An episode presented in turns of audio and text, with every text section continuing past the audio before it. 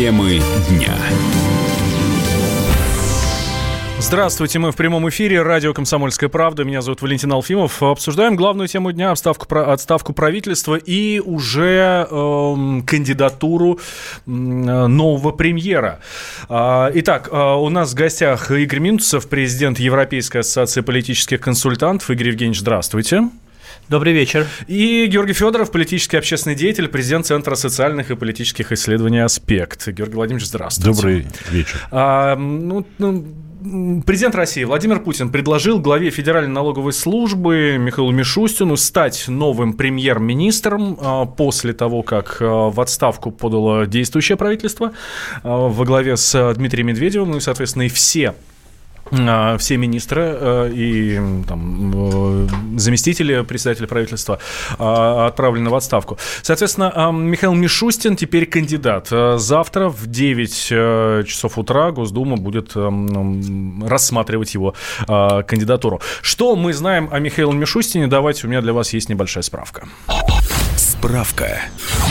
Михаил Владимирович Мишустин в настоящий момент возглавляет Федеральную налоговую службу России. Родился в тысяча девятьсот шестьдесят шестом году в Москве. Окончил Московский станкоинструментальный институт по специальности инженер-системотехник. Несколько лет работал директором тестовой лаборатории, заместителем генерального директора Международного компьютерного клуба, одного из первых профессиональных объединений на российском рынке информационных технологий. В августе девяносто восьмого года его назначили государственным налоговым инспектором Управления по рассмотрению налоговых споров при Госналогслужбе России. В девяносто девятом году был назначен заместителем руководителя Госналогслужбы. Когда ведомство было переименовано в Министерство по налогам и сборам, стал заместителем министра. Был разработчиком закона об электронной цифровой подписи. Разрабатывал и внедрял принцип одного окна. С марта две тысячи четвёртого года по декабрь две тысячи шестого года он возглавлял Федеральное агентство кадастра объектов недвижимости. Кандидат экономических наук. Регулярно играет в хоккей. Мишустин женат и воспитывает трех сыновей. Ну, он буквально два часа назад, когда стало известно о том, что правительство ушло в отставку, мы здесь в эфире радио «Комсомольская правда» с, вместе с доктором экономических наук, с профессором, с Никитой Кричевским обсуждали возможные кандидатуры. Я задал вопрос Никите Александровичу, говорю, ну кто, кто может быть? Никита Александрович тогда фамилии не назвал, но сказал буквально следующее. Если я сейчас скажу какую-либо фамилию, это может послужить как хорошо, так и плохо для человека, которого я сейчас обозначу. Вот, например, мне крайне импонирует работа в последние годы Федеральной налоговой службы. Угу. Ну, просто супер как импонирует. Ну, я да. категорически утверждаю, что такого сервиса, как ФНС, нигде в мире нет.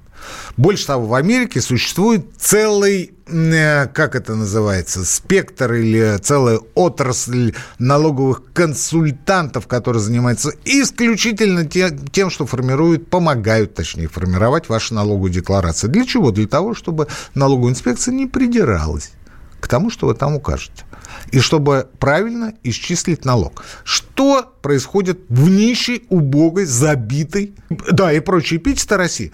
Заходишь на сайт Федеральной налоговой службы, она тебе до копеечки говорит, сколько ты должен. Сразу. То есть не надо никуда бежать, ничего. Вот заходишь и, пожалуйста, пожалуйста, такого нет нигде в мире. Нигде. И такого администрирования, я тоже это утверждаю, опять же нет нигде. Ну, это вот было еще до того, как стало известно, что Михаилу Мишустину было предложено, как, после того, как президент предложил Михаилу Мишустину занять пост премьер-министра. Никита Кричевский, доктор экономических наук, профессор, ведущий радио «Комсомольская правда», сейчас с нами на связи. Никита Александрович, здравствуйте. Добрый вечер. Ну, вы, вы знали или это было просто предположение? Вы знаете, я в, не вхожу ни в ближний, ни в дальний круг Владимира Путина, и я высказывал э, свое пожелание. И я никого другого не видел, кроме как э, Михаила Мишустина. А помните, Валентин, я вам сказал, что э, это было бы неправильно, если бы я произнес ту или иную фамилию. Да, да, конечно. Вот. Ну, в, понятно было, что и, из моей в, в последующей тирады понятно было, что это имеется в виду исключительно Михаил Мишустин. Ну, естественно, поэтому, да, мы поэтому сейчас с вами не разговариваем. Никита Александрович, может быть, у вас тогда да. есть еще прогнозы по составу правительства? Вы знаете, в данном случае, Валентин, я э, считаю, что э, у Мишустина есть все необходимые, адекватные, вменяемые, умные интеллектуальные кандидатуры на ключевые экономические должности. Я не сомневаюсь в его выборе. А, почему? Потому что я э, неоднократно с ним имел э, счастье, опыт личного общения, и я вижу, что это человек, который понимает несколько шире, нежели чем те экономиксисты, как их мы с вами называем, которые дальше распределение ограниченных ресурсов а-ля бюджет не видят. Они не видят, что страна беднеет, они не видят, что у людей нет денег, они не видят, что а, по показателям все хорошо, а, а покупательная способность людей падает. Они ничего не понимают, они считают, что если инфляция три процента, то это супер. Они считают, что если дать подачки многодетным семьям, то демографическую проблему можно решить. Они считают, что А, бедность — это не порог, это не а, с, случайно, а, случайно какое-то событие в жизни человека, а вообще ничего не значит. Больше работайте, и будет вам счастье. Так вот, это не так. И Мишустин это прекрасно понимает. Больше того, он помимо а, а, того, что он доктор экономических наук, он еще и а, декан факультета в финансовом университете. И я уверен, что люди, которых он выучил, и которые сегодня начинают свою трудовую деятельность, ему помогут. И помогут ему в, в том числе в том, чтобы э, жизнь в России уже в ближайшее время стала чуточку, но лучше. Ну что ж, Никита Александрович, спасибо большое. Никита Кричевский был с нами на связи, доктор экономических наук, профессор, ведущий радио «Комсомольская правда». Я напомню, что у нас в гостях Игорь Минтусов, президент Европейской ассоциации политических консультантов, и Георгий Федоров, политический общественный деятель, президент Центра социальных и политических исследований «Аспект». Игорь Евгеньевич, как вам кандидатура Михаила Мишустина на посту премьер-министра? Ну, в общем, никак в хорошем, в том числе, смысле слова. То есть восторгов Никиты Александровича Кричевского не разделяете? Нет, именно, именно никак, просто потому что я не знаком с этим человеком, я не следил за его деятельностью, ну, поскольку, поскольку налоговая служба – это такая специфическая там зона, и у меня нету экспертной оценки его, в этом смысле слова, но до того, как вот Никита Александрович Кричевский очень дал ему хорошую характеристику, уверен, что заслуженную, у меня первая ассоциация с Мишустиным была Михаил Фрадков. То есть вот Мишустин, Франков, Фрадков в том смысле, что не очень понятно, какой он будет проводить политику. Наверняка профессионал, наверняка очень высоко ответственный человек, но вот опять же дурацкое словосочетание «кот в мешке», но на посту председателя правительства просто непонятно, что он будет делать, и, возможно, будет какую-то такую консервативную, скорее всего, умеренную политику проводить, возможно. Поэтому именно это я вкладываю э, э, в слова «никак», а не то, что там я к этому назначению отношусь как-то очень, как эксперт, э, э, негативно. Георгий Владимирович, ваше мнение по поводу Михаила Мишустина? Ну, во многом я с Игорем согласен, но я хотел бы такие нюансы определенные. Я бы, может быть, его сравнил не только с Фрадковым, но еще и с этим министром сельского хозяйства. Зурабовым? Да, нет, нет, нет, нет. Который был... Зубков, Зубков, Губ... Зубков, а, Зубков, да. Зубков, okay. да. Mm-hmm. То есть, в принципе, функции понятны. Владимир Путин, прошу прощения, во многом такой технологичный человек, и в данном случае, если какая-то схема сработала, почему ее, так скажем, не потом еще раз не повторить, да, и в данном случае так. Второе, так как мы... Кстати, очень интересно для меня факт, что он закончил станкин, и я закончил станкин. То у есть... вас есть шансы попасть в правительство. Если бы только по этому принципу набирали правительство, у меня были бы огромные шансы. Но если серьезно, это говорит о том, что человек, конечно, ну, технарь, да, так скажем, с таким техническим мышлением или мышлением, как говорил там Владимир, это другой наш, один известный человек. Вот. И в данном случае он действительно премьер, я думаю, технический. Задача его, чтобы не произошла разбалансировка экономики, первое. Второе, я думаю, что вот мой прогноз, что внутри кабинета министров будут люди, ну, грубо говоря, так скажем, коалиционной направленности. Я не исключаю тот факт, что там будет предложено там, ка пэ эр эф, э, там, э, эл дэ пэ эр, Справедливая Россия, еще каким-то там крупным политическим партиям кооптировать туда своих людей. То есть, грубо говоря, чтобы в момент транзита, в момент технического, ну, как бы, во-первых, ответственность размыть на всех, и, во-вторых, сделать такой некий, так условно...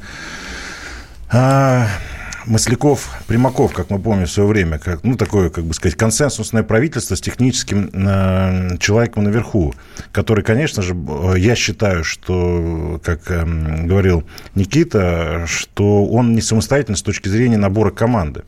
То есть, конечно, я думаю, что под него команда уже готова. И что вот эта вот сегодняшняя э, история была, в принципе, подготовлена. И Медведев знал, и, так скажем, там, Все, в общем, все идет по плану, как говорится, по их плану. Как это, куда это выйдет в экономике, в политике, это второй вопрос. Но в целом, по-моему, это так. И, кстати, очень интересный тоже момент. Три дня назад прошли учения в Таманской дивизии.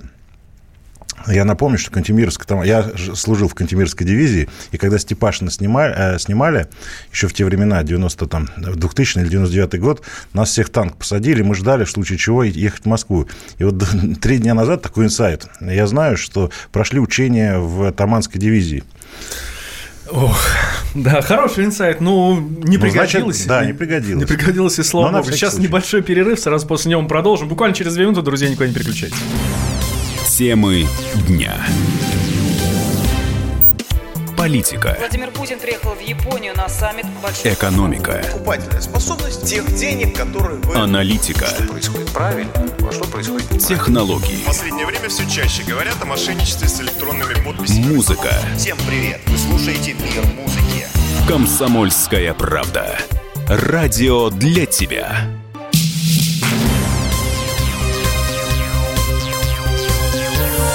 Темы дня. Возвращаемся мы в прямой эфир радио «Комсомольская правда». Меня зовут Валентин Алфимов. Говорим с вами на главные темы дня. Главная тема дня – это отставка правительства и новый премьер у нас в стране. Михаил Мишустин им будет. Владимир Путин предложил главе Федеральной налоговой службы э, стать новым премьер-министром. Он согласился. Э, ну и, собственно, ждем, когда его э, утвердят. Что касается процедуры, то, согласно сто двенадцатой статье Конституции, председатель правительства не позднее недельного срока после назначения – представляет президенту предложение о структуре федеральных органов исполнительной а, власти. А еще предлагает президенту тоже кандидатуры на должность заместителя председателя правительства и федеральных а, министров. Кстати, кто это может быть? Вот об этом сейчас и поговорим. И у нас в гостях Георгий Федоров, президент Центра социальных и политических исследований «Аспект», политический общественный деятель, и Игорь Минтусов, президент Европейской ассоциации политических консультантов. консультантов. Игорь Евгеньевич, а кто может войти в правительство Мишустина? Тем более, что прозвучала фраза у нас в первой части, что для него команда уже, возможно, сформирована. Очень сложно ответить на этот вопрос по той простой причине, что э, присутствующие, по крайней мере, в этой студии, я думаю, не знают э, главного, а именно не были свидетелями э, разговора президента с одной стороны и вот нынешнего исполняющего обязанности э, премьер-министра с другой стороны, потому что во время этого разговора, естественно, э, были оговорены в том числе и, скажем так, я думаю, пожелания президента, его точка зрения, соображения на то, кто из э, нынешних членов правительство эффективно выполнял свою работу и, может быть, даже может быть еще более эффективно, поэтому имеет смысл присмотреться к нему, новому исполняющему обязанности премьер-министра с точки зрения там, другой, более высокой позиции. А кто из, возможно, членов правительства выработал свой потенциал административный и любой другой, и кого, может быть, стоит заменить. Поэтому, не зная вот этого разговора… Ну, может быть, есть безусловные кандидатуры? Я, я не знаю, там Лавров, Шойгу. Вот, я, бы, да, я бы предложил… Да, Лавров, Шойгу, я как раз хотел здесь передать изящный пас общественному деятелю здесь Георгию Федорову, который присутствует как... Георгий вы... Владимирович, ну тогда да, вам, вам, да, вам держать звали, ответ. Потому что это работа общественных деятелей, вот такого рода прогноза делать и комментировать. Поэтому я затрудняюсь там сказать, кроме действительно, ну вы две беспроигрышные кандидатуры сказали, действительно, кроме Лавров, Лаврова и, соответственно, Шойгу, по остальным... Ну, спасибо, для меня большая честь, что такой человек мне такие пасы дает. Я, как сказать, тоже какой-нибудь пас дам. Ну, с моей точки зрения, конечно, есть, так как у нас страна находится в международной конфронтации с рядом, так скажем, политических лидеров и санкций, я думаю, что Лавров останется. Я думаю, так как мы ведем довольно-таки сложные военные операции на внешней территории, Сирия и так далее, Иран, вопрос Ирак и, так скажем, Ливия, то, что Шойгу тоже останется. Я думаю, что мы увидим социальный блок, например, в виде Голиковой, возможно, тоже останется. Я, кстати, не исключаю возможность, еще раз говорю, что будет предложено парламентским партиям поучаствовать, так как роль парламента увеличивается, соответственно, и вот эти системные партии, они должны быть, так скажем, в теме, в переходный период, то я думаю, что будет предложена некая такая конфигурация, еще раз говорю, типа коалиционного правительства, куда там предложат каких-нибудь левых министров, имеется в виду левых, в смысле, по идее, да, так скажем, там какого-то ЛДПР кого-нибудь предложат и, и так далее. То есть вот такая история. А остальные, я думаю, что будут уже туда направляться из расчета технической составляющей, чтобы там не было никаких политических крупных фигур. Я думаю, что, возможно, произойдет замена э, министра внутренних дел и э, директора Федеральной службы безопасности. Я не исключаю, что, например, там э, Дюмин, который является э, в Тульской области, он перейдет на э, как раз Федеральную службу безопасности, как некое, так скажем, ключевое. То есть, грубо говоря, ключевые силовые министерства, они будут... Вот эта перестановка уже сегодня звучала в коридорах «Комсомольской правды». Как раз Дюмин, ФСБ. Да, ну просто потому что, во-первых, в переходный период должны быть люди не просто какие-нибудь технические чиновники, а личные преданные Путину люди. Еще раз говорю, и в данном случае личная преданность, она имеет очень серьезное значение в той конфигурации политической, которая сейчас есть. И дальше, я думаю, что мы увидим усиление Госсовета с точки зрения, еще раз говорю, как мы сегодня уже говорили, как некое Политбюро-два. То есть, как бы сказать, именно как не просто технический, а такой более весомый инструмент в нашей стране. Но еще раз говорю, к чему это все перейдет, всегда такие перемены, которые даже происходят под контролем, все равно бывают разные нюансы. Но в данном случае понятно, что пока, так скажем, все идет по плану, как я понимаю. Я бы еще добавил, вот, пожалуй, единственную реплику, добавить, что с другой стороны нету, как мне кажется, самоцели радикально заменить все правительство, помимо вот силового блока, о котором там Георгий уже сказал. Я думаю, что останется, например, министр культуры Мединский. Почему? Потому что при всей там сложной, неоднозначной ситуации, связанные с культурой, я имею в виду, здесь очень много факторов в обществе новых появилось за последние несколько лет, в частности, там православный фактор, мы знаем ряд этих историй. Тем не менее, вот тем не менее, постольку, поскольку то, что, как я вижу, в культуре он находится, говоря экспертным языком, в мейнстриме, а именно линия такая достаточно жесткая в культуре на патриотизм, на развитие, причем Мединский искренне, как я понимаю, этим просто занимается, и, с другой стороны, он достаточно молодой, поэтому, я думаю, вот Мединский, наверное, останется, то есть нет оснований что-то менять. И, возможно, кто-то еще, кроме него, которые ну, такие… Конечно, я думаю, что, так как, еще раз говорю, я согласен, Игорь, абсолютно, что так как это… правительство технического переходного периода, в том числе, оно будет во многом усилено старожилами правительства, то есть, чтобы не было такого, знаете, раскордаж, да, произошел. Я думаю, что Казак останется, у меня такое, я думаю, что будет востребован Силуанов, как некий, так скажем, так скажем, одна из представителей группы, но если посмотреть надо будет правительство, то я думаю, что там не будет перекоса в одну какую-то группировку, которая бы могла доминировать. И в данном случае будут там силовики уравновешены какими-то определенными либералами, возможно, там, не знаю, Кудрин каким-то образом там будет усиливать свое влияние там, и так далее. Но в целом, еще раз повторюсь, кстати, по Мединскому у меня большой вопрос. Он, конечно, идеологический, но я не исключаю, что он может увеличить свой статус, то есть уйти с министра культуры на какое-то другое, как бы сказать, направление деятельности. Но пока э, в целом э, президент Путин не любит никаких вот, условно, таких, знаете, смен э, кардинальных. Да, так скажем, он все старается, как мы его знаем, в плане, так скажем, общее, все держать под контролем, под, так скажем, такими вот... Ну, короче, у нас такая византийская страна во многом, которая... Ну, которые есть. Вице-спикер Совета Федерации Николай Журавлев, который курирует экономический блок, считает Михаила Мишустина, кандидатура, собственно, которого была внесена в Госдуму на должность премьер-министра, большим профессионалом, очень достойным претендентом на этот пост. Вот буквально цитата. Я считаю, что Михаил Владимирович Мишустин очень достойная кандидатура, большой профессионал. Совет Федерации очень эффективно взаимодействует с Эф Эн Эс во главе с Михаилом Владимировичем по многим направлениям, в том числе в законотворческой работе. И мы хорошо видим, на каком высоком уровне им поставлена работа. Работа, в том числе в части цифровизации процессов, за которые отвечает Эф Эн Эс. Это говорит вице-спикер Совета Федерации Николай Журавлев. Кстати, а вот... новых, я думаю, тоже останется, так как у нас энергетика, она такая стратегическое оружие.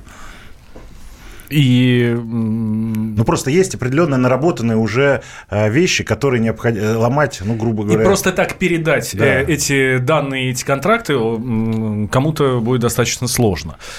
Так, есть еще одна почти безусловная кандидатура. Сергей Марков, директор Института политических исследований, говорит, что Мишустин сам не ожидал, и, собственно, господин Марков тоже не ожидал. Говорит, вообще завтра должны были встречаться с Мишустиным. Мишустин политически мало здесь, он активен был, и он сам не ожидал. Вот, например, у меня... Завтра должна была быть, в том числе, там, мероприятие с участием Мишустина. Я с ним даже вот планировал переговорить там по некоторым вопросам. То есть он планировал там быть.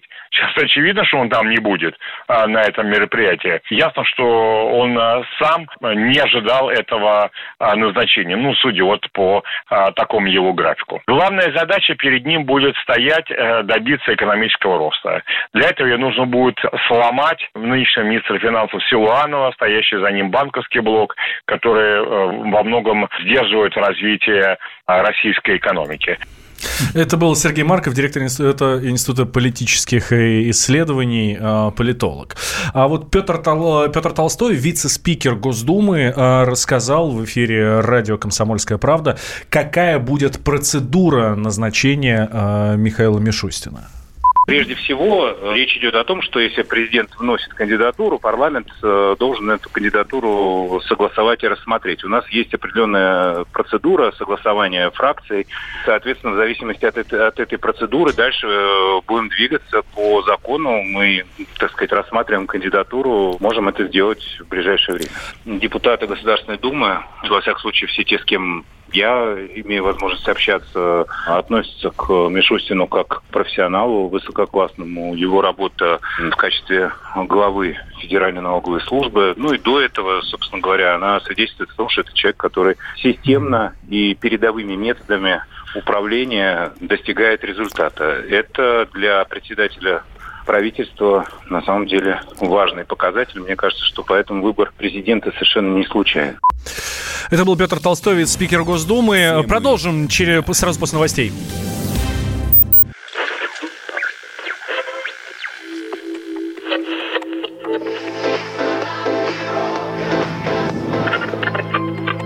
Челябинск, девяносто пять и три. Пятигорск, восемьдесят восемь и восемь. Самара, девяносто восемь и два. Новосибирск, девяносто восемь и три. Ставрополь, сто пять и семь. Краснодар, девяносто один и ноль. Красноярск, сто семь и один. Благовещенск, сто ровно и шесть десятых.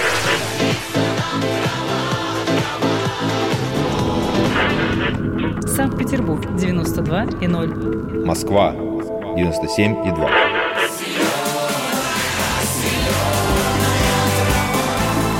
Радио «Комсомольская правда». Слушает вся земля.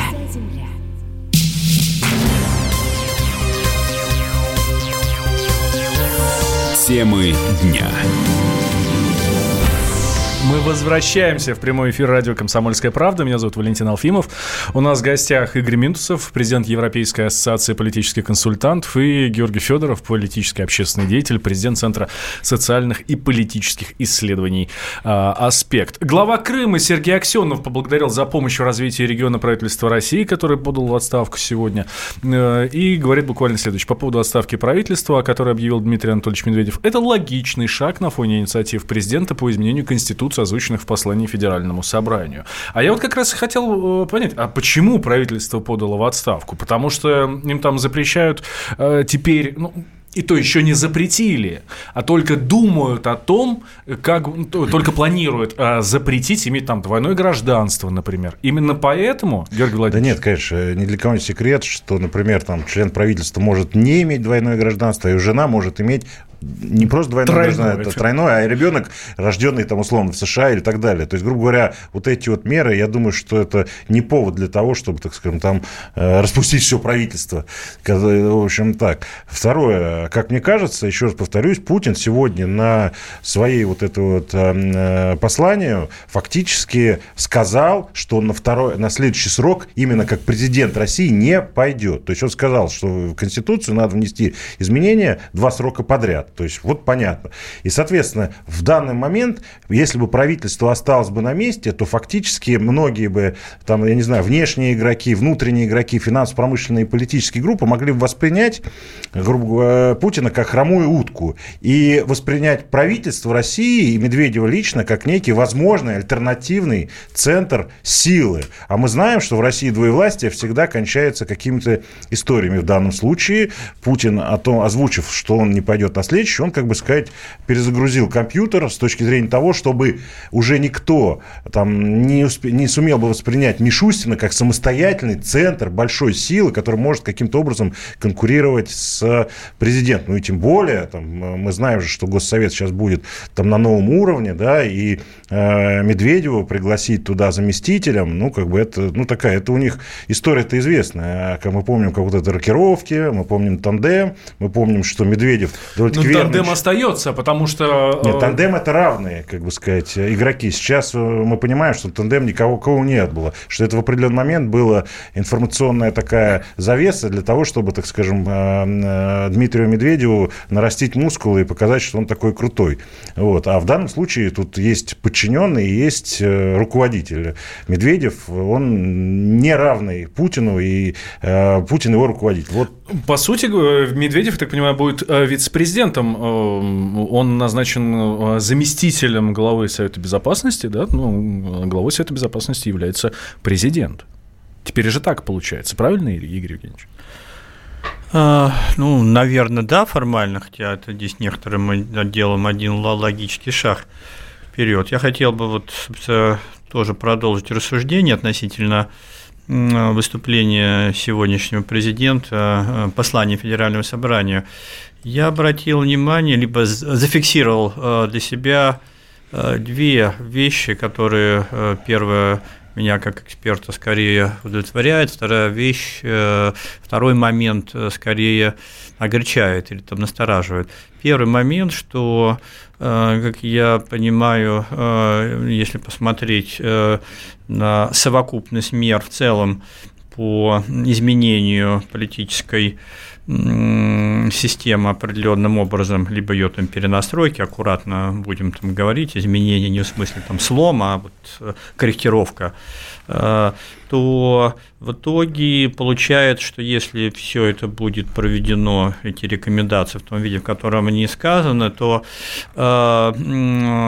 сверхцентрализованная власть нынешняя, которая есть в России, в политической системе, а именно которую президент, она будет более, более децентрализована, то есть часть отдается полномочий правительству, часть полномочий будет отдаваться Госсовету, часть полномочий уже на другом уровне и муниципальной власти будет отдаваться, часть полномочий там, судебной системы и так далее. В этом смысле слова понятна логика президента, что ясно, когда ты сам управляя страной, то ты, так как ты искренне понимаешь, что никто, кроме тебя, лучше для страны ничего не может сделать, и максимум, что могут делать другие люди, это тебе мешать что-то делать хорошее для страны, это, я думаю, каждый бы, наверное, на, находясь на месте президента, имел бы это чувство. Если я вот хорошо знаю, что сделать страной, то, собственно говоря, не мешайте мне это делать. Но теперь понимаю, президент это понимает, если не он будет занимать эту позицию, то кто-то другой, то здесь ситуация меняется, точка зрения на пост президента уже несколько другая, а вдруг человек, который займет эту позицию, будет ну, не совсем так себя вести э, э, в сравнении с представлением нынешнего президента о том, э, э, какая светлая Россия будущего должна быть, и поэтому будет, э, если все произойдет, зайдет, я имею в виду изменения в Конституции, так как они говорились, будет определенная, как я понимаю, децентрализация власти и движение в сторону такой парламентской республики, да такого факта, я в данном случае не хочу фиксировать ярлыками, там, парламентская республика станет она, либо она останется президентской. Это один момент положительный, в целом, если брать в целом, я вижу. Но единственная вещь, которая меня очень сильно насторожила и о чем я не могу не, значит, беспокоиться, не сказать, как изначально э, э, либерал по убеждениям, что была проведена мысль, что э, э, российские суды должны выйти, ну, не должны, надо рассмотреть вопрос о том, чтобы они вышли из-под не юрисдикции, а чтобы их решения, то есть они не выполняли решения международных судов и так далее. Есть известная история, что там приоритет какого права является, что, что является приоритетом в области права, международные какие-то законы, соглашения, либо национальные. И вот здесь вот эта мысль, она очень опасно, на мой взгляд. Почему? Ну, потому что, первое, я утрирую, конечно, но не хочется, чтобы, я сейчас, может быть, чуть-чуть чуть политизирую историю, не хочется, чтобы внутри страны там басманный суд был высшим и окончательным судом конечной инстанции. Но даже если не брать вот эти социально-политические моменты, я думаю, что это очень большая мина замедленного действия и под экономическую систему экономических договоров. Я думаю, что вряд ли, если в Конституции будет изменена вот эта позиция, где она будет упразднена, приоритет международного права, то я думаю, что западный там, бизнес, он существенно изменит свое отношение к экономическому взаимодействию с Россией, я имею в виду инвестиции и так далее. Потому что если западный бизнес осознает, что решение о правовых либо неправовых действий экономических будет решать не международный там, суд там, в Стокгольме, либо в Гаге, либо где-то еще, опять же повторяю, басманный суд, то ясно, как он решит с точки зрения международных игроков. Поэтому вот это очень опасная история и экономическая. Я надеюсь, что э, все-таки общественное мнение, если оно будет, э, та часть, либеральная часть общественного мнения, она сможет аргументированно показать, что это опасная история, превращаться в такую в замкнутую там, автаркию, что нам ничто не указ, мы сами себе, главное, мы сами определяем там законы. Вот это, пожалуй, единственное, что вот послание меня огорчило. Это мнение Игоря Минтусова, президента Европейской ассоциации политических консультантов. Друзья, отправляйтесь к нам в телеграм-канал, телеграм-канал «Радио Комсомольская правда», и голосуйте. У нас там закрепленное голосование. Чем вам запомнился Дмитрий Медведев? Очень простые варианты ответа. Перегнал милицию в полицию, отменил перевод времени, уснул на открытии Олимпийских игр в Сочи. Это мы тоже хорошо помним. Ну, конечно же, денег нет, но вы держитесь. То, что любил Apple, четыре года возглавлял страну, собственно. Или, например, запомнился он тем, что он совершенно замечательно танцевал под песню American Boy группы «Комбинация». Но самое главное, почему-то все забыли, что вот это правительство сделало очень много такого, как сказать, э, негативного с точки зрения там, от, повышения пенсионного возраста, повышения налогов, то есть какие-то вот такие непопулярные меры, э, которые были после президентских выборов. Вот. И в данном случае понятно, что э, популярность этого правительства, она была, ну, мягко выражаясь, не на высоком уровне. Да? И э, в этом отношении, кстати, я думаю, думаю, что с отставкой правительства... Кстати, многие люди и эксперты говорили, и социологи и владели информацией, что сейчас очень серьезный запрос на перемены. В данном случае управляемые перемены в лице выпуска пара через уход правительства, они тоже могут позитивно сыграть. Он, то есть, грубо говоря, Путин сбрасывает с себя вот эти все негативные тенденции, которые были.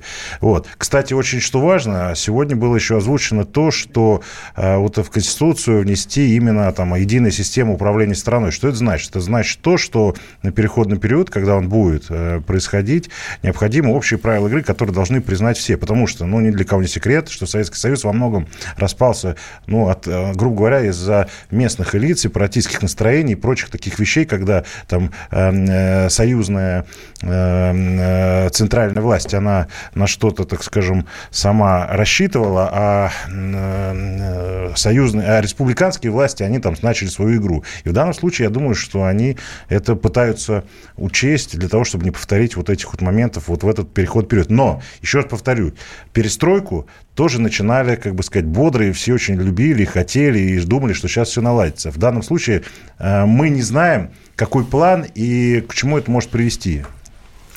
Так, делаем сейчас небольшой перерыв, сразу после него возвращаемся. У нас э, в гостях Игорь Минтусов и Георгий Федоров. Темы дня. Противоположные взгляды. Оппозиция, я считаю, героями. Твое право считаю. Да, Тина, что ты несешь? Чушь ну а как? Смеешься. Максим, я не смеюсь, но просто нельзя так говорить. Себя послушай.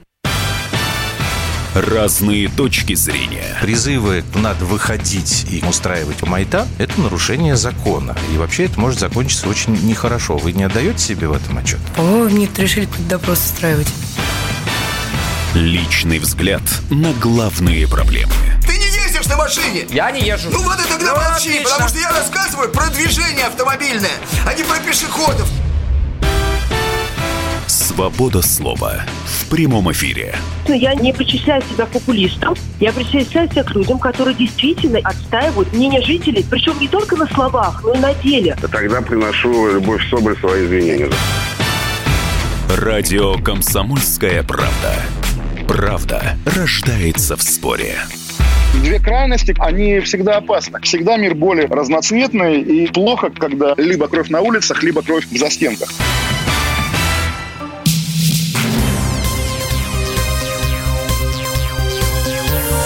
Темы дня.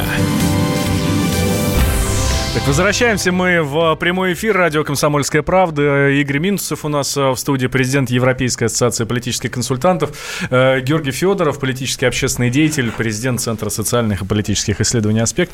Обсуждаем отставку правительства и, ну, по сути, назначение, да, нового премьер-министра.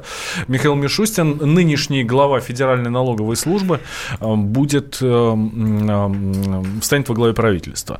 С нами сейчас на связи общественно-политический деятель э, Борис Надеждин. Борис Борисович, здравствуйте. Здравствуйте. Как э, оцените кандидатуру Мишустина? Ну, знаете, ну, во-первых, этот человек очень квалифицированный. Я думаю, один из самых продвинутых с точки зрения цифровизации, ай ти там, и так далее наших министров был. Собственно, это ему принадлежит там наведение порядка эф эн эс, там, введение эн эн эн, там, всех их цифровых подписей и так далее. Вот. Поэтому отношусь к нему хорошо, он технологичен. Дальше. Он как бы по жизни, ну, финансист, да? Да. И именно поэтому, я думаю, Владимир Владимирович поставил его, значит, премьером в ситуации, когда предполагается раздача по линии нацпроектов страшных огроменных триллионов рублей, да? Дополнительно с теми уже, так сказать, на этом фоне небольшими полтриллиона, которые сегодня в послании, ну, фактически озвучены. Вот. Ну, значит, плюс Мишустин логичное, как... Логичное решение, логичное решение. Плюс Мишустин как глава налоговой службы э, умеет следить за теми, кто не платит э, в казну. Ну, естественно, конечно. Нет, я еще раз говорю, сейчас вот чудовищные деньги, ну, реально десятки триллионов раздаются по линии нацпроектов, да? Степень, как бы, как это помягче выразиться, готовности наших э, исполнителей пилить, она хорошо известна. Да? Значит, поэтому тем, тем больше дойдет до вот этих самых многодетных семей, Я о себе сразу подумал, тем лучше. Хорошо. Медведев на таком сместили, значит, подал в отставку с поста председателя правительства и в Совет Безопасности. Это вот смотрите, есть как бы есть две логики. Одна логика — это логика технологическая. В рамках этой логики, значит, Мишустин стал премьер-министром. Технологическая логика — огромные деньги, нацпроекты, да, там надконтролировать. Есть другая логика, политическая. Как будет выглядеть российская власть после ухода Владимира Владимировича? Ну, дай бог здоровья Владимиру Владимировичу, но понятно, что в какой-то момент он перестанет быть президентом, да? И это другая логика. И Медведев сейчас как бы ушел, как это сказать, в запасной аэродром, такой резерв, да? Медведев выводится из вот прямых там управленческих историй всяких, да, выводится. Потому что должность зам А, собственно, зам руководителя Совбеза, она, ну как бы это объяснить, это, это важный статус, но это никаких реальных полномочий, да, никакой реальной ответственности абсолютно. А, по этой причине Медведев, как бы, ну сказать, выводится за рамки вот всех этих историй, а дальше может вернуться. Путин, кстати, это часто делал, между прочим. То есть каких-то ключевых своих близких людей куда-то выводил, там все про них начинали забывать, а потом бабах, и он вернулся, да? Да, Борис Борисович, у нас в студии Георгий Федоров, политический общественный деятель, президент Центра социальных и политических исследований «Аспект». Ага. Да, я смотрю, Георгий Владимирович, вопрос к вам, да? Да, да, при, привет, Борис. Ага. С большим уважением хотел тебя спросить, а как ты думаешь, может быть, еще, так скажем, уход в тень Медведева – это еще такой, как сказать, уход не очень популярного человека в стране и подготовка к выборам в Государственную Думу, которая, может быть, в этом сентябре без Медведева пройдет? То есть, грубо говоря, сейчас там перегруз... перезагрузка, да, вот, перезагрузка да, еще в том числе ядра, которая, ну, с Медведевым, она может просто утонуть. Ты говоришь, я буквально только что вот разговаривал там с, ну, с руководителями Единой России, да, нет, ну там, и действительно вопрос, который сейчас у них, у самих острый вопрос, а кто теперь поведет их на выборы в Думу? Но Медведев же остается председателем партии. Вот это, это вообще, сейчас дайте я попробую mm-hmm. сказать. Значит, вот все, что я понимаю про логику принятия решений Путина и так далее, Медведев все, Медведев отошел. Медведев там, там сказать, в тени, да? Представить себе, что Медведев ведет на выборы Единую Россию, это для Единой России, при всем уважении к Дмитрию Анатольевичу, катастрофа. Потому что именно Медведеву все припомнят повышение пенсионного возраста, ну и так далее, да? Значит, по этой причине я думаю, что одной из задач является ребрендинг Единой России. Ну, я попроще, попроще скажу, обновление, да, другие лица там и так далее. И это сейчас будет происходить. Сильно сомневаюсь, что Мишустин наследует вместе с должностью премьера должность лидера Единой России, потому что, ну, Мишустин, ну, совершенно не замечен в политических там историях, да. Сильно в этом сомневаюсь. Вот. Значит, какое-то другое будет решение по лидерам списка Единой России, какое-то другое.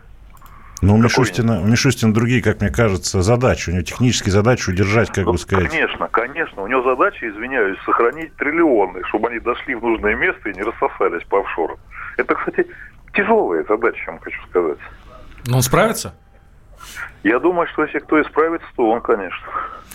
Спасибо большое. Борис Борисович Надеждин был с нами на связи, политический общественный деятель со своим мнением. Да, да, я буквально конечно. хотел дополнить, что я Георгий думаю, что нам э, стоит готовиться еще, возможно, к парламентским выборам.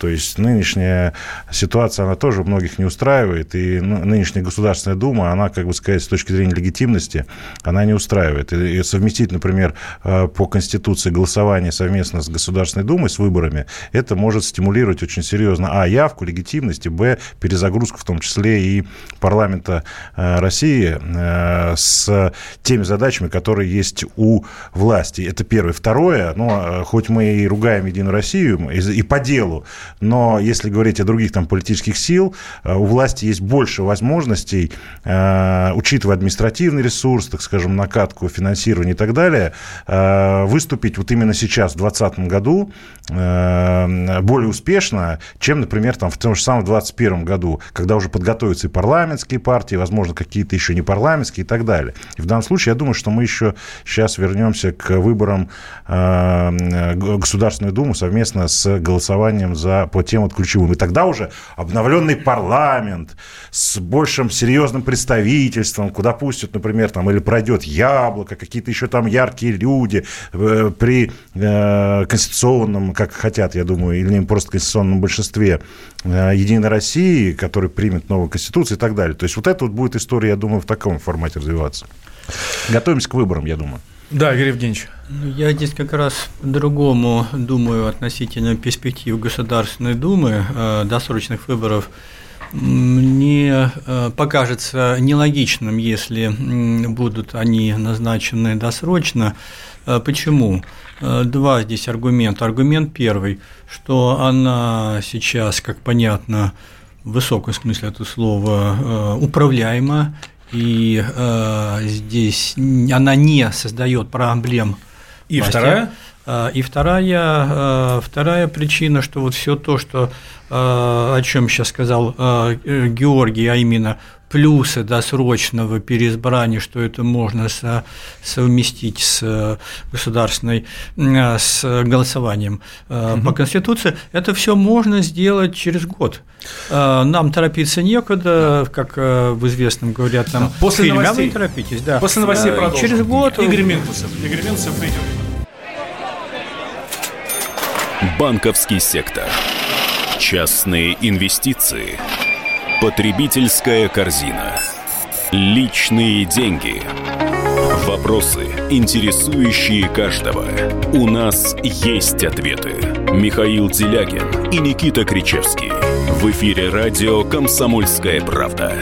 Час экономики. По будням в пять вечера.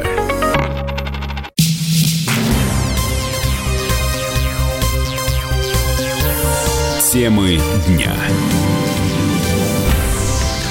Возвращаемся мы в прямой эфир радио «Комсомольская правда». Меня зовут Валентин Алфимов. Рядом со мной Игорь Минтусов, президент Европейской ассоциации политических консультантов, и Георгий Федоров, политический и общественный деятель, президент Центра социальных и политических исследований «Аспект». Обсуждаем новую кандидатуру премьера страны, Михаил Мишустин, глава Федеральной налоговой службы, и отставку премьер-министра Дмитрия Медведева, которая произошла сегодня после, после послания президента Федеральной собранию. Было, была встреча президента с кабинетом министров, ну и, соответственно, там Дмитрий Анатольевич об этом заявил. Что мы знаем о Михаиле Мишустине? Давайте, у меня для вас есть небольшая справка. Справка. Михаил Владимирович Мишустин в настоящий момент возглавляет Федеральную налоговую службу России. Родился в тысяча девятьсот шестьдесят шестом году в Москве. Окончил Московский станкоинструментальный институт по специальности инженер-системотехник. Несколько лет работал директором тестовой лаборатории, заместителем генерального директора Международного компьютерного клуба, одного из первых профессиональных объединений на российском рынке информационных технологий. В августе девяносто восьмого года его назначили государственным налоговым инспектором Управления по рассмотрению налоговых споров при Госналогслужбе России. В девяносто девятом году был назначен заместителем руководителя Госналогслужбы. Когда ведомство было переименовано в Министерство по налогам и сборам, стал заместителем министра. Был разработчиком закона об электронной цифровой подписи. Разрабатывал и внедрял принцип одного окна. С марта две тысячи четвёртого года по декабрь две тысячи шестого года он возглавлял Федеральное агентство кадастра объектов недвижимости. Кандидат экономических наук. Регулярно играет в хоккей. Мишустин женат и воспитывает трех сыновей. Ну так вот, это наш новый премьер-министр. Правильно я понимаю, что нет шансов, что его не утвердят? Ну, естественно. Я думаю, еще раз повторюсь, во-первых, у нас конституционное большинство Единой России, если дана команда его утвердить, кто бы, какие бы фракции, там, КПРФ, Справедливая Россия, ЛДПР, даже если вместе... Справедливая Россия уже сказала, что поддержит. Да, да, если они консолидированно даже проголосуют против, это ничего не решает, его примут. Это без вопросов. Это первое. Второе, ну, еще раз повторюсь, с моей точки зрения, возможно, конфигурация какого-то некого, так скажем, коалиционного правительства, где все э, получат свои какие-то небольшие прянички. Но все политические силы, я имею в виду там парламентские. Поэтому я думаю, что его примут, конечно, без вопросов. Игорь Евгеньевич, ну, я так понимаю, что это второго мнения быть не может, да, здесь? Да, конечно, конечно, вне сомнения, он будет проголосован завтра. Есть чисто такой, я бы сказал, тактический момент. Любопытно, как проголосует ЛДПР, как проголосует КПРФ, но в данном случае это просто интересно, исходя из чисто тактических соображений, какую позицию они займут. Скорее всего, ЛДПР, возможно, проголосует там за, и, возможно, КПРФ проголосует против, ну, потому что оно должно иметь имидж, э, а может быть и за. Вот это как ну, раз да, интересно. Ну, здесь, здесь в чем одно такой косяк, ну, я имею в виду относительный косяк для КПРФ, то, что он там близок к был Грефу в свое время, там я с ним очень плотно работала, что традиционно, так скажем, КПРФ не нравится. Вот. Я думаю, что в данном случае будет некая такая формулировка, что мы проголосуем за, потому что это аванс, это раз. Во-вторых, он все-таки не политическая фигура, то есть прикопаться к нему с точки зрения каких-то там политических убеждений, каких-то политических вещей тяжеловато. Ну и самое главное, все понимают, что это не политический премьер, а технический премьер. Вот в чем, в чем смысл. То есть для там, обывателя простого или для простых избирателей, ну вообще для них вот эта фамилия, наверное, первый раз кто-то, большинство вообще услышало, кто такой Мишустин, да? Думаю, да. Маргарита Симоньян в, у себя в Телеграме э, сделала прогноз.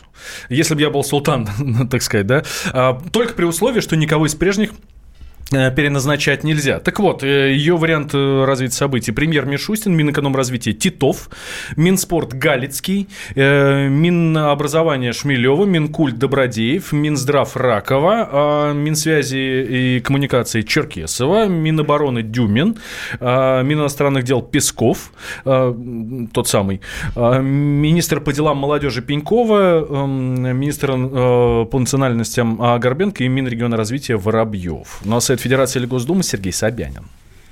Все возможно, она человек информированный, но тут вопрос в том, что, опять-таки, либо это она сливает уже заранее инсайт, либо она, так скажем, просто хайпует и фантазирует в данном случае. Я думаю, что какие-то фигуры, которые она назнач... назвала, они там будут, но, еще раз повторюсь, правительство должно очень быстро, не меняя социально-экономического курса, начать и продолжить работу вот в этот очень сложный, с внешней точки зрения там, и с внутренней точки зрения, и с экономической э, момента. Но, опять-таки, если предположить логику, что будут выборы, понятно, что атаку на Медведева, как на непопулярного премьера, многие политические силы бы просто бы использовали там, в своей э, предвыборной кампании. И уход Медведева это во многом обезоруживает, в том числе, так скажем, оппозиционные парламентские партии. То есть, ну, грубо говоря, там, кричать «Мишустина в отставку», да, это как бы сейчас нелогично, потому что если ты сам еще тем более за них проголосовал, еще тем более, если кто-то из твоих там где-нибудь подвязался, то в этом отношении э, ничего конкретно, как говорит Игорь, правильно, вот, кардинально, революционно не произойдет, но тактические моменты, они продуманы, как мне кажется, до мелочей. Кого надо точно убрать из правительства и кого нужно э, оставить в правительстве? Друзья, ваше мнение, плюс семь девятьсот шестьдесят семь двести ровно девяносто семь ноль два, это Viber, WhatsApp для ваших письменных сообщений. Э, очень ждем, очень ждем ваше мнение, кого нужно убрать, а кого оставить. Соответственно, ваши кандидатуры мы готовы здесь у нас э, в студии обсудить. Я напомню, что у нас в гостях Игорь Минтусов, президент Европейской ассоциации политических консультантов, и Георгий Федоров, политический общественный деятель, президент Центра социальных и политических исследований «Аспект». У нас в телеграм-канале, в телеграм-канале «Радио Комсомольская правда» голосование, чем вам больше всего запомнился премьер Дмитрий Медведев. Давайте, и там есть варианты, варианты для голосования, аж целых семь. Заходите, подписывайтесь на канал в первую очередь, во вторую очередь голосуйте. Давайте мы там в конце часа этого подведем эфиры. Шойгу и Лавров, не услышал их у Симоньян, пишет нам слушатели. Ну да, у Маргариты Симоньян мнение такое, что... Ну, вариант развития событий при условии, что никого из прежних переназначать нельзя. Антон Силуанов, министр финансов, первый заместитель председателя правительства, в бывшем правительстве уже должен остаться или нет, Игорь Евгеньевич? Как не хочется на кофейной гуще э, гадать. Вот Антон... А я не прошу гадать на кофейной гуще, а останется или нет. Он должен остаться или нет? Результаты его работы за последние годы. Никто никому, как известно, не должен. Я тут вспоминаю э, метод э, господина Маркова, который, исходя из того, что сегодня на встречу с Марковым не прибыл господин Мишустин, сделал выводы относительно того, что Мишустин будет, скорее всего, назначен. Так вот, исходя из этого метода, учитывая, что Силуанов завтра утром в девять тридцать должен выступать на Гайдарском форуме, так вот, если он завтра будет выступать, значит, соответственно, он, очевидно, останется на этом месте, а если по каким-то соображениям он выступать почему-то не будет, то можно сделать предположение, что в новом правительстве его не будет. Вот не так, факт, такая... хотя может он быть в Государственной Думе, вести консультации с парламентскими партиями, как будущий какой-то министр. Может, ну, ну, с может, моей точки быть. зрения, у нас страна, я как уже говорил, это Византия во многом, да, и у нас там ручное управление, у нас там нет таких вот развитых институтов, как бы сказать, и поэтому в данном случае я считаю, что действительно Действительно, правительство в полном составе себя дискредитировало и, как бы сказать, повышением пенсионного возраста, другими негативными вещами. Оно абсолютно непопулярное. Ну, еще раз говорю, кроме там, может быть, нескольких министров. И в данном случае, я как понимаю, должна по задумке быть перезагрузка, чтобы не было никаких негативных, э, так скажем, моментов э, с точки зрения атаки на следующее правительство. Ну, условно, если Силуанов там остается, да, то есть э, там шанс, что какая-нибудь э, группа, да, которая там конкурирующая и так далее, что она начнет там атаковать через Силуанова все правительство. Или там, например, какая-то другая фигура одиозная. Во многом мы знаем. Э, посмотрим, что будет, но э, это правительство будет не политическое, это однозначно. Однозначно, это сто процентов. Она будет чисто техническая, на котором будут э, те, которые там будут находиться, задачи именно технического характера. Чтобы, грубо говоря, не дай бог, какой-нибудь политический министр вдруг не вырос, какое-то там несогласие с линией партии провел и не вырос в какого-нибудь второго условного Ельцина. К вашим словам, мне хочется, у меня такая ассоциация рождается, что это будет временное правительство. Ну и тут вы понимаете, да, сразу уже не, ассоциации, ну, туда-туда. Временное правительство, оно было... Сейчас мы чуть-чуть до временного правительства находимся. восемь восемьсот двести ровно девяносто семь ноль два наш номер телефона. Владимир у нас на связи. Владимир, здравствуйте. Добрый день. Владимир, вы откуда? С Ростова. Владимир, ваше мнение по отставке правительства и кто должен остаться? А вы знаете, что у меня мнение такое. Знаете, башня Крылова, квартет. А вы, друзья, как не садитесь, все, музыканты, не годитесь. Спасибо. То есть вы не верите в то, что будет перезагружено правительство полностью? Конечно, не верю. Потому что это одно и то же. От переменами слагаемых сумма не меняется. Спасибо большое. Это мнение Владимира из Ростова. Ну, ровно то же самое нам пишут в WhatsApp. Все это басня Крылова. И по-другому никак. Мы помним, при назначении последнего правительства, ну, собственно, практически все эти люди, которые, которые сегодня были отставлены, были и в прошлом правительстве. Ну, а правительство назначалось у нас в восемнадцатом году после выборов. Во-первых, то правительство с этим я бы не сравнивал, потому что в тот период времени был все-таки еще такой большой кредит доверия, все думали, что сейчас придет Путин, переизберется и, как бы сказать, вот все, сейчас вот новый курс. В данном случае было в том числе и авансы на то, что он сделает какие-то перемены. Сейчас никаких иллюзий по поводу этого правительства нет. И поэтому, если необходимо перезагрузить, начать вот этот трансфер, как, как говорят, необходимо, ну, грубо говоря, перезагрузка политического процесса, контролируемая. Сейчас сделаем небольшой перерыв, через Через две минуты возвращаемся. Георгий Федоров у нас в студии и Игорь Минтусов. Темы дня. Самара девяносто восемь и два. Ростов-на-Дону. Иркутск восемьдесят девять и восемь. девяносто один и пять. Владивосток девяносто и четыре. Калининград сто семь и два. Я влюблен в тебя, Россия. Казань девяносто восемь и ноль. Нижний Новгород девяносто два и восемь. Санкт-Петербург девяносто два и ноль. Волгоград девяносто шесть и пять. Москва девяносто семь и два. Радио «Комсомольская правда» слушает вся страна.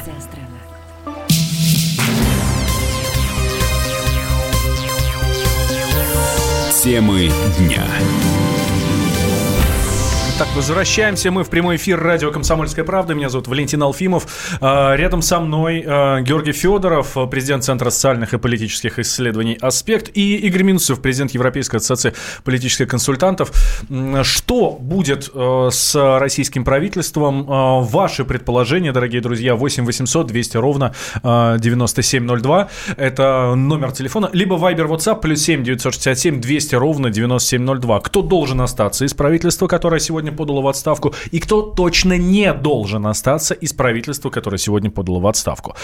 Есть у нас еще один звонок. Денис к нам дозвонился. Да, здравствуйте. Денис, здравствуйте. Денис, вы откуда? Из какого региона? Я Московская область, Москва. Так, давайте, Денис. Все, вместе. Ну, у меня, знаете, такое ощущение, как будто я что-то выпил, а вот думаю, или это приятный напиток, или крот. То есть у меня ощущение, что завтра меня может вырвать, когда я узнаю новый состав правительства. У меня такое, знаете, как поражение идет. Либо все нормально, завтра я проснусь и буду себя приятно чувствовать, узнаю, что там, знаю, что там новые люди. Правительство Шрёдингера такое, да? Ну, да, ну, а если я увижу, что те же самые, просто, знаете, это будет такое разочарование. Я не знаю, наверное, ВКонтакте где-нибудь повешу какой-нибудь такой паблик, не паблик, а какую-нибудь такую вот фразу, что, ну... Как, как вы знаете, я уверен, что ваши, если что-то, если вам не понравится увидеть тех же самых людей, единственное, что вы сделаете, тьфу, черт, и все, и дальше нет, будете нет, жить нет, своей нет. жизнью. Я, я активно принимаю участие mm-hmm. в политической жизни страны, вот дежурил на избирательном участке за Грудинина, поэтому я думаю, что мы должны взять свое.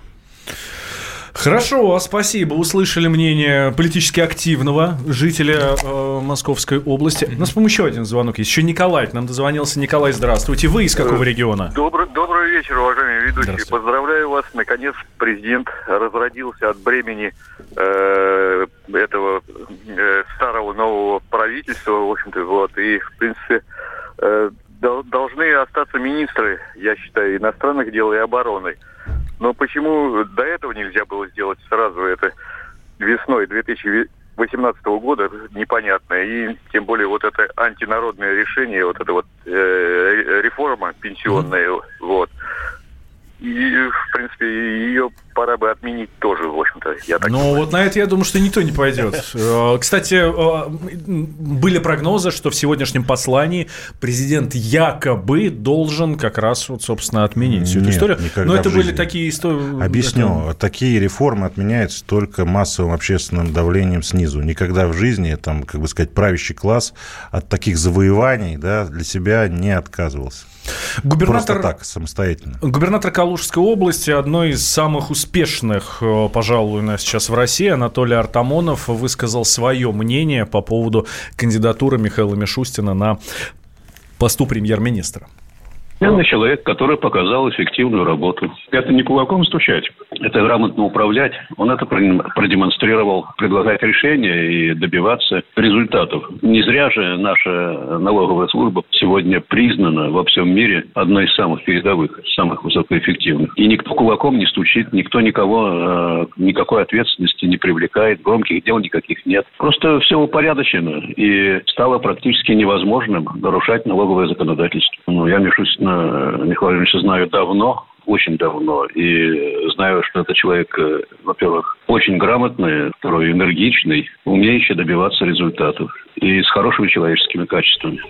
Это мнение губернатора Калужской области Анатолия э, Артамонова. Сейчас с нами на связи доцент кафедры госуправления Российской академии народного хозяйства и госслужбы Екатерина э, Шульман. Екатерина, здравствуйте. Добрый вечер. Как вам кандидатура Мишустина на посту премьер-министра?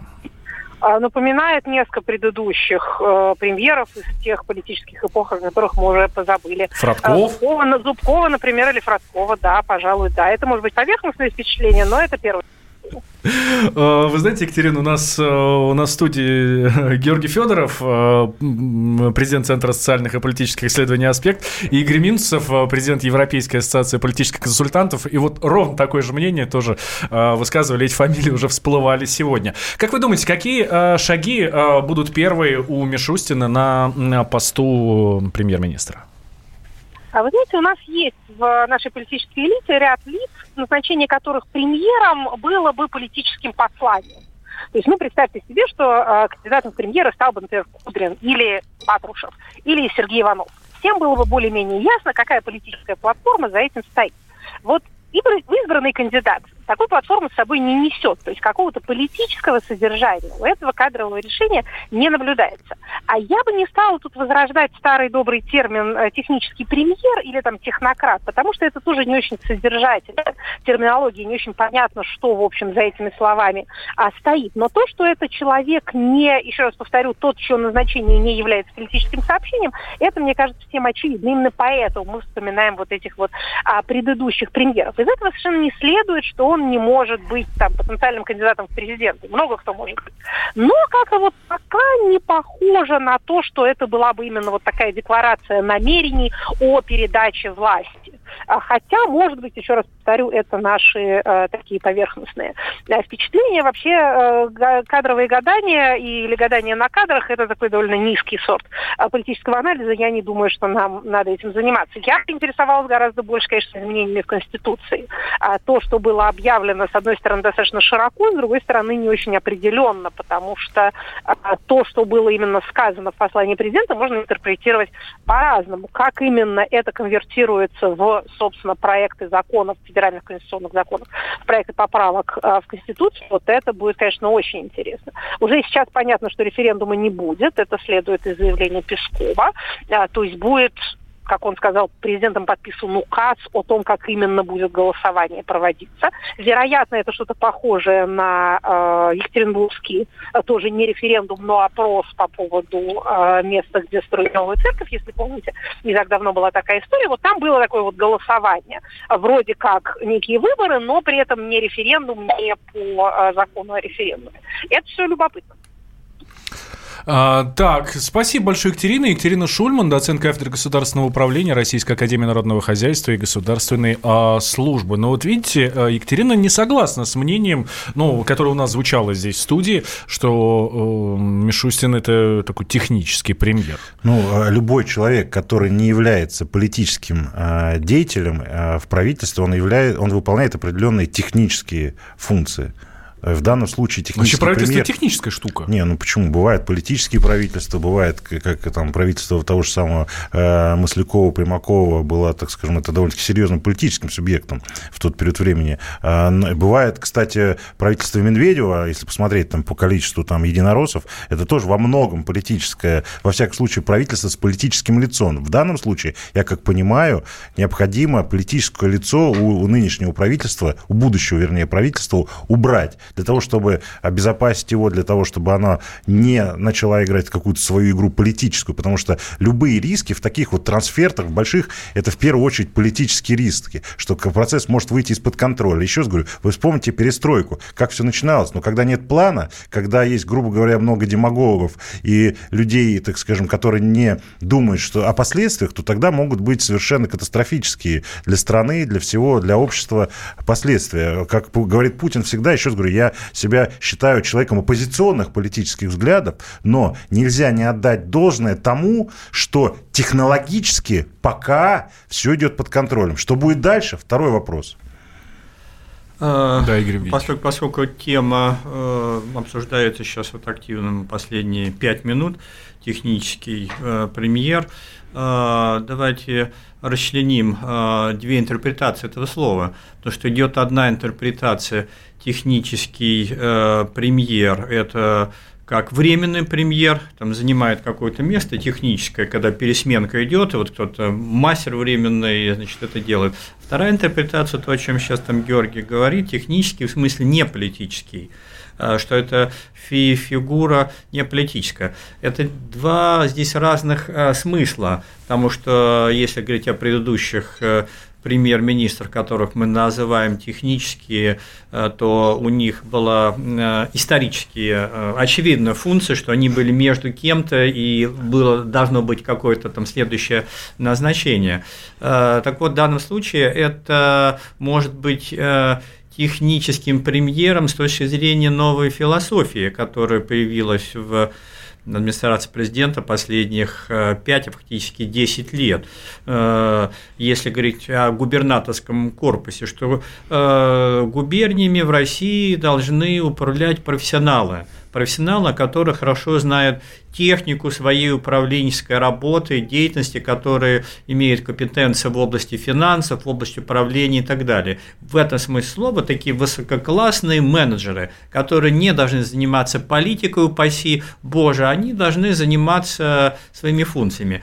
Если здесь еще также такую аналогию уже продолжать на уровне субъектов федерации, это когда в городах назначались, в некоторых городах происходило разделение. Мэр города избирался, это, соответственно, политическая фигура, и дальше, как он назывался, самый менеджер. Сити-менеджер. Да, сити-менеджер, который действительно реально управлял городом. Поэтому, возвращаясь к теме нашего разговора, а именно премьер-министр, поэтому это может быть техническим премьер-министром, я имею в виду господин Мишустин, не в смысле временного, как вот может показаться, а если он, окажется, да, если он окажется эффективным, это идеальная, идеальная история, когда премьер-министр не претендует в принципе на какие-то политические позиции, и в этом смысле слова он ну, не претендует на электоральную да. поддержку, а прекрасный профессионал, который многие годы держит порядке город, страну, государство далее. Не могу здесь не сказать два слова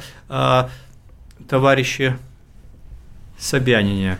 Э, на мой взгляд, э, он хороший э, был бы. Пять секунд. Да, был бы э, менеджером, является менеджером, и я бы его поддержал как премьер-министр. Политика. Владимир Путин приехал в Японию на саммит. Большой... Экономика. Покупательная способность тех денег, которые вы... Аналитика. Что происходит правильно, а что происходит неправильно. Технологии. В последнее время все чаще говорят о мошенничестве с электронными подписями. Музыка. Всем привет, вы слушаете «Мир музыки». «Комсомольская правда». Радио для тебя.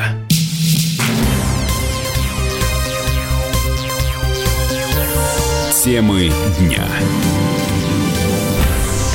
Возвращаемся мы в прямой эфир. Радио «Комсомольская правда». Я Валентин Алфимов. Рядом со мной Георгий Федоров, президент Центра социальных и политических исследований «Аспект», политический деятель, общественный деятель. Обсуждаем мы отставку правительства и назначение нового... Ну, можно называть это назначением, Георгий Владимирович? Ну, формально, да. Формально назначение. Понятно, что никаких э, неожиданностей, я думаю, не будет с точки зрения назначения, учитывая, что Госдума полностью контролируется Единой Россией и президентом. А, так, а, что говорят а, за рубежом? А, Дмитрий Саймс, американский журналист, американский политолог, а, об отставке а, правительства и о том, что было сказано сегодня Путиным на, на послании Федеральному собранию. Реакция на Западе и более конкретно в Соединенных Штатах только начинает поступать. И это понятно, потому что, во-первых, это новость действительно последних часов, и, во-вторых, потому что все-таки это касается внутренней жизни России, а не международной политики, и требуется большее время, чтобы это, что называется, осознать. Но первая реакция состоит в том, что э, однозначно повышаются полномочия премьер-министра за счет президента, что это э, может привести к тому, что у Путина появится возможность занятия пост премьера с расширенными полномочиями и зависит от парламента, а не от президента. Ну и э, вторая э, реакция состоит в том, что, видимо, президент России пришел к выводу, что экономические преобразования происходили недостаточно быстро или недостаточно эффективно, а может быть и то, и другое. И поэтому нужно как-то менять команду. Это политолог Дмитрий Саймс. Прямо сейчас с нами на связи наш собственный корреспондент в Соединенных Штатах Алексей Осипов. Алексей, здравствуй. Здравствуйте. Алексей, есть какая-то реакция в Соединенных Штатах на отставку правительства в России и, ну, соответственно, назначение нового премьера? Да, безусловно, есть. Но, конечно же, это не американские, не мировые биржевые индексы, а сообщения в прессе, комментарии экспертов. И они, в принципе, тождественны тому большинству, которое прозвучало уже и в основных российских СМИ, что первая причина – это отставка. Первая причина, которая подвигла Путина на отставку правительства, это недостаточная эффективная реализация нацпроектов. И второе, это возможность расширения своих полномочий после окончания президентского срока. Но главный вопрос, которым задается американская пресса, кто войдет в состав нового кабинета, будет ли это та самая основная колода, которую мы уже неоднократно видели, либо это будут совсем новые люди. Алексей, а вообще следят за тем, что в России происходит? Вот именно, ну, правительство, по сути, это же внутренняя история России, а в Соединенных Штатах, ну, я смотрю, все-таки проявляют интерес.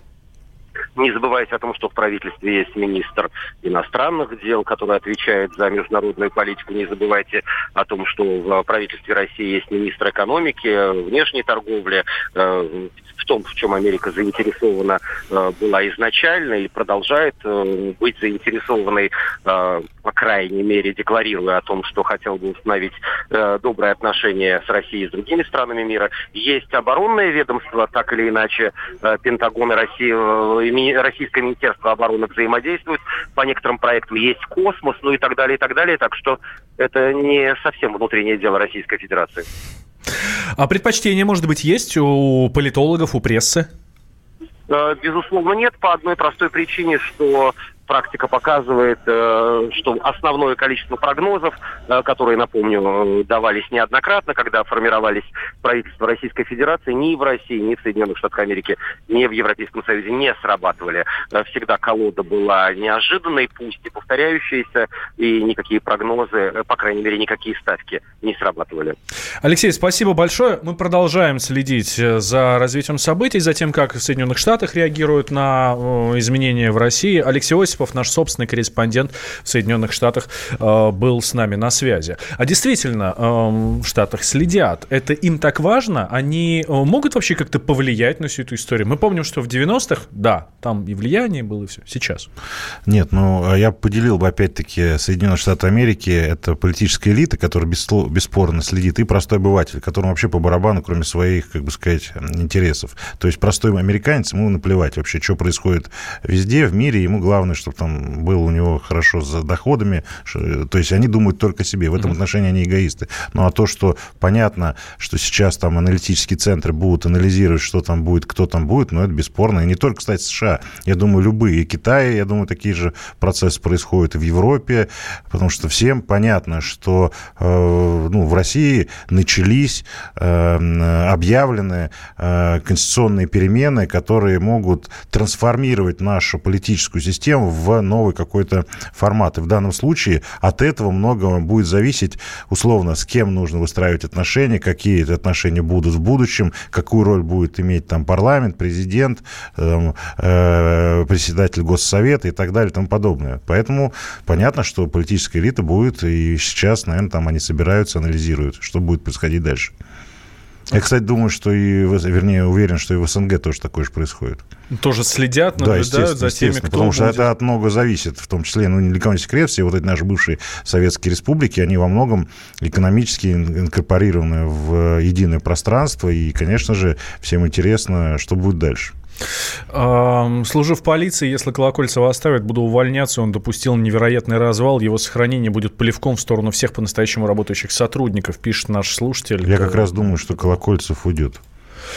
С нами на связи Маргарита Симоньян, главный редактор «Арти». Маргарита Симоновна, здравствуйте. Здравствуйте. Можно я прокомментирую? Вот я услышала сейчас по телефону обрывок последнего вашего сообщения, того, что написал ваш слушатель. Да, на конечно, деле, конечно, про Колокольцева, да. Деле, да, на самом деле Колокольцев замечательный министр, и я хочу вам сказать, что вот у нас есть на АРТИ, как вы, наверное, знаете, пара благотворительных проектов, в том числе мы помогаем людям, э, ну, как бы это выразиться, исправить несправедливость, в том числе несправедливость, которую им учинили люди в погонах. И я вам скажу, что если бы не Колокольцев лично, и его окружение, то это бы у нас не получалось, потому что он всегда отзывается на любые наши обращения о том, что вот, посмотрите, здесь поступили неправильно, здесь несправедливо, и еще ни разу не было случая, чтобы в итоге история не разрешилась в сторону той самой справедливости. Просто вот комментарий к предыдущему сообщению. Маргарита Симоновна, у вас в телеграм-канале ваше видение нового правительства при условии, что никого из прежних переназначать нельзя. А если немножко перефразировать, поставить немножко другую задачу, скажем так, кого бы вы оставили из нынешнего правительства? А, нет, ну как, во-первых, я предсказала Мишустина, как вы, наверное, знаете, когда еще об этом, насколько мне известно, никто не писал. Почему? Я, конечно, не знала, что это будет Мишустин, как и никто не знал.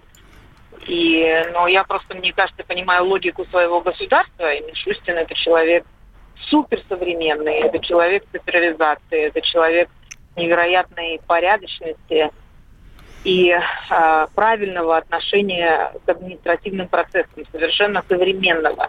Он одновременно знает и понимает и хорошо разбирается в новейших мировых технологиях и одновременно очень хорошо понимает, что такое суверенитет России и каким образом его нужно охранять. Поэтому я очень рада, и я считаю, что это огромное приобретение. Я, правда, не знаю, рад ли этому сам Мишустин. Ну, он согласился, ну... Ну, согласился, куда ему деваться, знаете? Мы все в одной лодке, есть предложения, от которых не отказываются. Но для страны это, безусловно, огромное, огромное приобретение. Я еще года три назад, когда а, была по его приглашению у него на экскурсии в налоговой, он мне показывал новые технологические, совершенно прорывные вещи, которые они внедрили. Я тогда ему сказала, что ему нужно быть новым премьер-министром, он на меня так рыкнул. И я поняла, что, видимо, будет... Ну, три я, года безусловно... прошло, Маргарита, ну, созрел. Я, безусловно, оставила бы, если уже меня спрашивают, это не, никаким да, образом от меня, естественно, не зависит и никогда не будет зависеть, но я как гражданка России, да, скажу свое мнение, что, конечно, я считаю совершенно феноменальным министром обороны Шойгу. Я считаю, что это... ну, просто поразительный, поразительный прорыв. То, чего добилась наша армия, за то, в общем-то, недолгое время, что он э, руководит Министерством обороны, что неудивительно, потому что до этого он долгое время руководил Министерством чрезвычайных ситуаций, и мы все знали и знаем, что наше Министерство чрезвычайных ситуаций при нем было одним из лучших, если не самым лучшим в мире. Мы помогали всем странам во всех точках, где происходили цунами, землетрясения, наводнения, другие стихийные бедствия. Мы спасали там людей, там, где сами эти страны, даже развитые страны, справиться с этим не могли. То, что сделал Шойгу с армией, то, как мы сейчас выглядим на мировой арене с точки зрения наших способностей к войне, к обороне, нашей военной мощи, срочной службе и всему остальному. Но вы только вдумайтесь, вы же, наверное, знаете, сколько у нас было совершенно, ну, слово хочу подобрать, безумительно неприятных, чтобы не сказать позорных ситуаций до этого, включая э, историю с Грузией, mm-hmm. да, с Южной Осетией и Абхазией, недостойных совершенно такой огромной могучей страны. Да, с этим не поспоришь. Маргарита Симоньян, вынуждены да. прерваться, вынуждены прерваться. Наперед. Спасибо вам большое. Маргарита Симоньян, главный редактор «Арти», была с нами на связи. Георгий Владимирович, давайте после перерыва, да, у нас да. сейчас две минуты перерыв, сразу после мы вернемся, никуда не переключаясь. Георгий Федоров, политический и общественный деятель, президент Центра социальных и политических исследований «Аспект» у нас в студии. Темы дня. Иркутск. девяносто один и пять.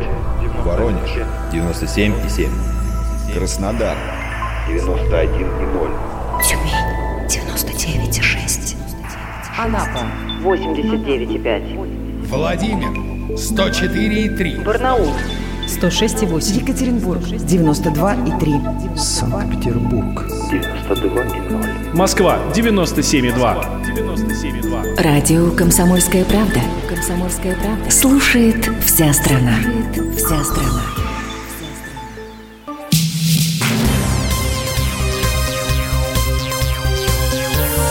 Темы дня. Итак, возвращаемся в прямой эфир радио «Комсомольская правда». У нас осталось всего несколько минут. В гостях Георгий Федоров, политический общественный деятель, президент Центра социальных и политических исследований «Аспект». Да, да единственное, Георгий... я хотел бы не согласиться с Маргаритой Симоньян. Вот в чем, потому что у меня такое дежавю. Я помню, каким образом тоже так прямо в расхлёб и говорили, какой там классный у нас министр, э, премьер-министр Дмитрий Медведев, как он к цифровизации хорошо относится, какой он современный и прочие моменты. Давайте подождем о реальных делах. С точки зрения, так скажем, я еще раз говорю, не, оптимизма я не, не вижу. Я вижу пока, так скажем, довольно-таки технологически выверенные, довольно-таки грамотные с точки зрения интересов там, Владимира Путина действия, а с точки зрения самого правительства посмотрим, как оно будет дальше работать. Еще двадцать шестого сентября прошлого года, когда речи об отставке правительства не было вообще никакой, в своей программе «Что будет?», главный редактор издательского дома «Комсомольская правда» Владимир Сунгоркин говорил про главу Федеральной налоговой службы Михаила Мишустина как про хорошего управленца и про то, что он мог бы возглавить правительство. Давайте услышим этот фрагмент. А это как происходит? Процедура. Как у Золушки, все превращается в тыкву, это карета? Нет, она, вот, самое важное, что она не превращается в тыкву, вся эта куча денег, она точно так же остается в бюджете, но уже на других счетах, на других подписях, под другими категориями, и в итоге у нас в бюджете есть огромные-огромные деньги. Вообще, как, как, как, все, как все придумано, и, на мой взгляд, абсолютно так неправильно придумано, из-за этого мы много бедствий, и страна беднеет. У нас очень сильная налоговая служба в стране создана. Руководитель ее, господин Мишустин, это один из выдающихся управленцев, который, ну, на мой взгляд, ему бы возглавить правительство с его энергией, страстью, грамотностью и, значит, и умениями. И было бы все нормально. двадцать шестого сентября две тысячи девятнадцатого года. Владимир Сунгоркин, главный редактор издательского дома «Комсомольская правда». Сегодня у нас пятнадцатого января две тысячи двадцатого. Ну, и мы видим, что именно сегодня, вот сегодня это произошло. Ну, видимо, Владимир Владимирович слушает «Комсомольскую правду». А Владимир Владимирович слушает «Комсомольскую да, правду». Мы в данном случае, да. Я думаю, что, может быть, почему бы нет, может быть, такая идея и родилась. О, знаете, как бывает, о. А почему бы нет? Да. да и начал, с сентября начала рассматривать кандидатуру. Ну, действительно, почему бы нет? С нами на связи Михаил Делягин, директор Института проблем глобализации, экономист, ведущий радио «Комсомольская правда». Михаил Геннадьевич, здравствуйте. Добрый вечер. Михаил Геннадьевич, а какие главные промахи старого правительства? Ну, старого, вот, которое только-только вот ушло в отставку. Ну, вы знаете, у чиновника главный промах – это неисполнение указаний руководителя, то и его игнорирование. Данное замечательное правительство поставило рекорд, оно восемь лет игнорировало президента Российской Федерации. Потому что в мае две тысячи двенадцатого года, восемь с половиной, э, семь с половиной, а в мае две тысячи двенадцатого года президент подписал так называемые майские указы, которые, которые стали уже нарицательными. Не то, что не выполнила, а оно, прости господи, даже не пыталась их выполнять, насколько я могу судить. Ну, даже человек с ангельским терпением и крайне политкорректный, судя по всему, в конце, ему, в конце концов, ему это немножко перестало нравиться. А почему, почему так долго все к этому шло? Ну, вероятно, были другие задачи. У нас сегодня же президент произнес потрясающую фразу о том, что необходимо формировать самодостаточную экономику. Я не помню, вот термин примерно такой. Эта фраза означает, что э, президент понимает, что впереди очень большой кризис, глобальный, и к нему нужно всерьез готовиться. А потому что просто в других условиях, без глобального кризиса, эта фраза, может быть, правильная или неправильная, она невозможна. Она психологически невозможна, хозяйственно невозможна, политически невозможна. Если это сказано, а, а речь составляется очень тщательно, там случайные слова крайне редко бывают, то это означает, что э, как бы пришло понимание того, что впереди, как пел товарищ Высоцкий, большие перемены. Может быть, помните, как э, это самое, в, в «Игре престолов» зима близко. Вот. И, соответственно, к ней надо готовиться. А, то есть нужно предпринимать какие-то серьезные действия. Естественно, как политик думает сначала о политике, поэтому наиболее проработано это изменение Конституции, изменение ситуации с властью. И та схема, по которой будет формироваться правительство, ну, предельно элегантна. Я думаю, люди, которые его придумали, эту схему, ну, они заслуживают очень много. Она очень красивая, эта схема. Но самое главное, что м-м, прежний состав правительства показал, что, в общем-то, а, оно не способно выполнять никакие сложные действия. Угу. Неважно какие. Соответственно, при, при этом у нас завал в социальной сфере. И, так сказать, президент обратил на это внимание. То есть социальную сферу будут лечить, но лечить с точки зрения... Не с точки зрения, чтобы люди жили, как при позднем Советском Союзе, хорошо и спокойно и надежно, а для укрепления политической ситуации. Да, Михаил Геннадьевич, спасибо большое. Михаил Делягин, директор Института проблем глобализации, экономист, ведущий радио «Комсомольская правда». Буквально в двух словах согласитесь? Ну, во многом я согласен, но единственное, я не согласен, что они были сняты, потому что они там терпению пришел конец. И мне кажется, что всю черную работу, которая необходима была, имиджевую, политическую, правительство сделано, Мавр свой, сделал свое дело, Мавр должен уходить, и дальше все политические процессы должны негатив на первое лицо не, не, не проецировать. Да, спасибо большое. пятнадцатого января две тысячи двадцатого года ушло в отставку правительство Медведева. Перестройку начали с рассветом, не по делу снятый бюрократ со своим прощался кабинетом. Ты прощай, мой светлый кабинет, ты прощай, ковровая дорожка. Дай в карельском кресле напоследок посижу хотя бы еще немножко. Пусть в последний раз мой строгий взгляд ясный свет прольется из плафона. Пусть по мне прощально прозвенят все мои пятнадцать телефонов.